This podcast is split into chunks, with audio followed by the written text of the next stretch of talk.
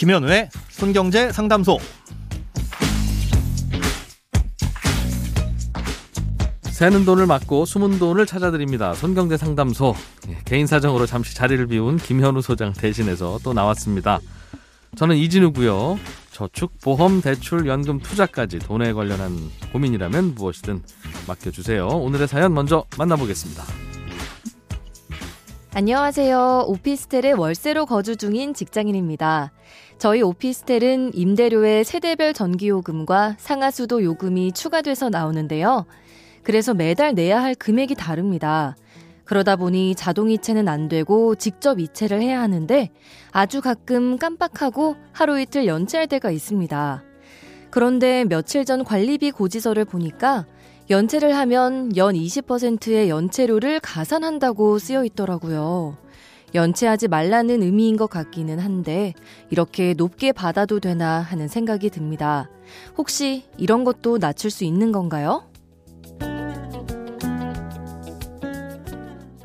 네, 전기요금이나 상하수도 요금을 연체하면 지금은 연 2.5에서 3% 정도의 이율로 연체료가 붙습니다. 그런데 사연 주신 것처럼 연 20%라면 이게 법정 최고 이율이니까 꽤 높은 수준이라고 생각되실 수 있을 것 같은데요. 이런 연체 요율은 미리미리 정해놓게끔 돼 있습니다. 그러니까 관리비를 언제 어떻게 누가 걷고 어떻게 쓸지를 관리 규약이라는 걸로 정하게 돼 있는데 아파트라면 공동주택 관리 규약이 있고요. 오피스텔이라면 150실 이상은 아파트와 같은 공동주택 관리 규약을 만들어서 쓰고 150실 미만이면 오피스텔 관리 규약이라는 게 규정이 따로 있습니다. 이 관리 규약이라는 건 아파트든 오피스텔이든 입주자가 처음부터 논의해서 정하는 건데 무턱대고 정하는 게 아니라 정해진 법의 테두리 내에서 각각의 사정에 맞춰서 정하는 겁니다. 그리고 지자체별로 각 관리 규약에 대한 일종의 모범 답안, 샘플이라고 할 수 있는 표준 관리 규약이라는 걸 만들어 두고 있는데요. 문의 주신 관리비의 연체 요율에 대한 기준을 여기서 정해 놓기도 합니다. 어, 서울시로 예를 들자면 관리비가 연체됐을 때 1년 이하의 기간에 대해서는 연 12%, 1년을 초과한 기간에 대해서는 연 15%의 연체 요율을 적용한다고 돼 있습니다. 사연 주신 청취자님이 말씀하신 연 20%는 와, 이거에 비하면 꽤 높은 수준인 거죠? 자, 그렇다면 오피스텔은 어떻게 정해졌느냐? 지역마다 다를 수는 있는데 서울시의 경우에는 오피스텔 관리비 연체 요율은 에, 이게 표준 관리 규약에서 정해둔 게 없습니다. 그러니까 입주자들이 알아서 정해라라고 하는 거고요.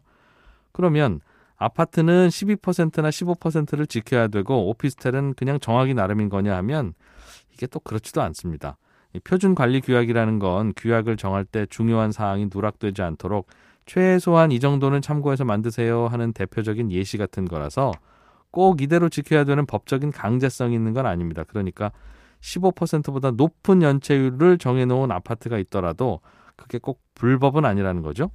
하지만 아무리 또 입주자들끼리 동의가 된 거라고 하더라도 이게 상식적으로 봤을 때 너무 높게 정하는 것도 문제가 있을 수 있고 그리고 아주 옛날에 정한 관리 규약이라면 그때 보기에는 문제가 없었는데 지금 같은 저금리 시대에는 좀 또 안 맞을 수도 있으니까 예를 들어서 아파트 관리비 연체 요율이 2015년에는 표준 관리 규약이라고 만들어 놓은 것도 20%로 되어 있었거든요. 그래서 만약에 이게 규약에서 정해진 바가 없다면 민법에서는 이런 걸 보통 연 5%로 정한다라고는 돼 있습니다. 관리 규약상에 정해져 있긴 하지만 너무 높다고 생각하시거나 아니면 세입자로 들어올 때 이런 부분은 제대로 설명 못 들었는데 좀 부당하다 이런 생각이 되시더라도 그래서 지금은 어, 소송을 제기해서 권리를 찾는 방법이 유일합니다. 아유, 생각만 해도 많이 번거로우시죠? 그러니까 조금 불편하시더라도 일단은 관리비 고지서가 나왔을 때 날짜에 좀 못 미치더라도 미리미리 좀 내시는 게 지금으로서는 연체 이자를 아끼는 최선의 방법이라고 할 수 있겠습니다. 크고 작은 돈 걱정 혼자 끙끙 앓지 마시고 imbc.com 손경제 상담소 홈페이지에 사연 남겨주세요. 돈 모으는 습관 손경제 상담소 내일도 새는 돈을 막고 숨은 돈을 찾아드리겠습니다.